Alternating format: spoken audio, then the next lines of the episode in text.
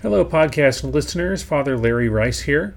Uh, just to let you know, because the University Catholic Center is only live streaming one Mass on a Sunday, uh, I'm actually recording this homily from my desktop. So uh, I hope you enjoy. Here are my thoughts for the readings for the fourth Sunday of Lent.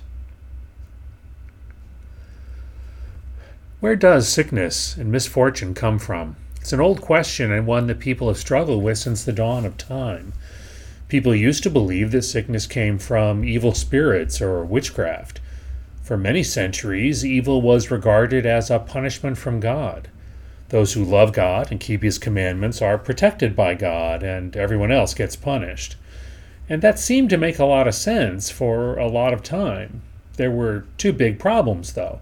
The first was the problem of sickness and misfortune that came on the obviously innocent.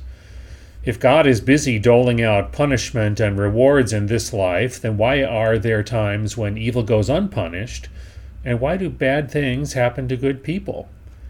If God's judgment is already on us, then God needs to be a little more consistent. For example, how could you explain a child born blind?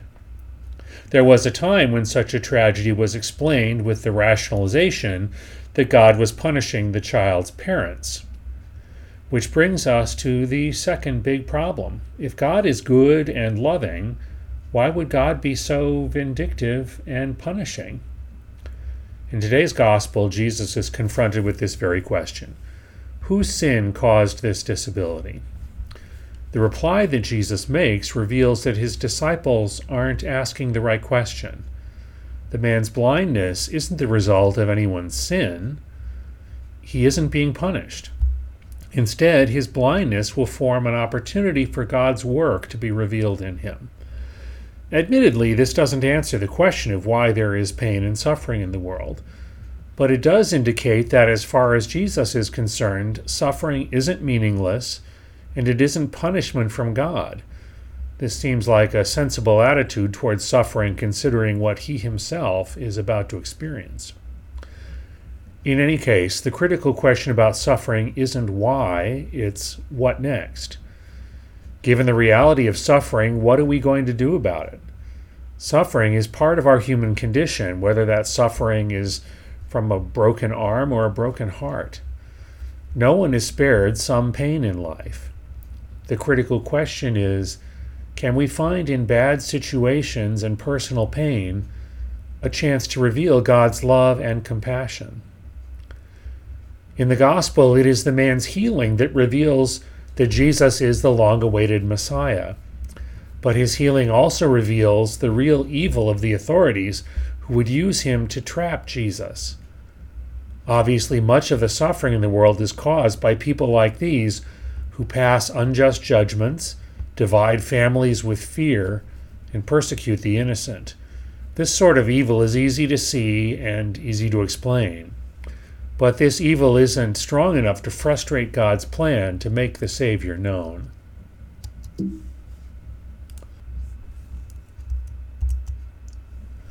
In 2,000 years, the world has changed, but people haven't changed very much.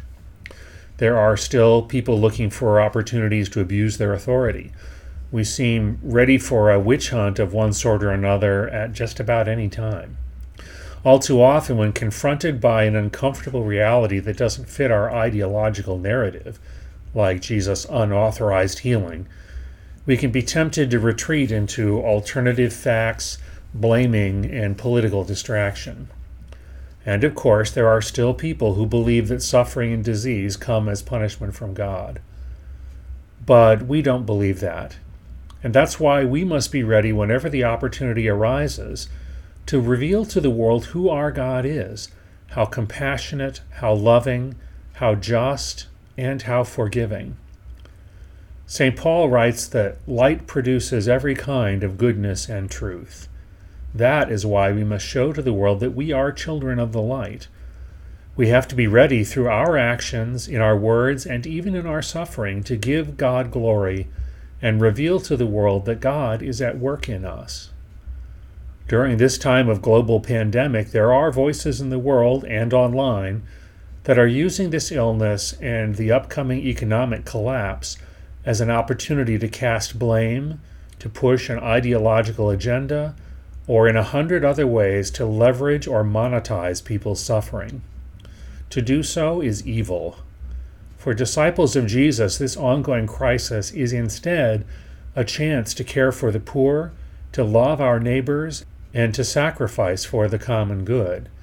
It's time for us to be children of the light, light that produces every kind of goodness and truth.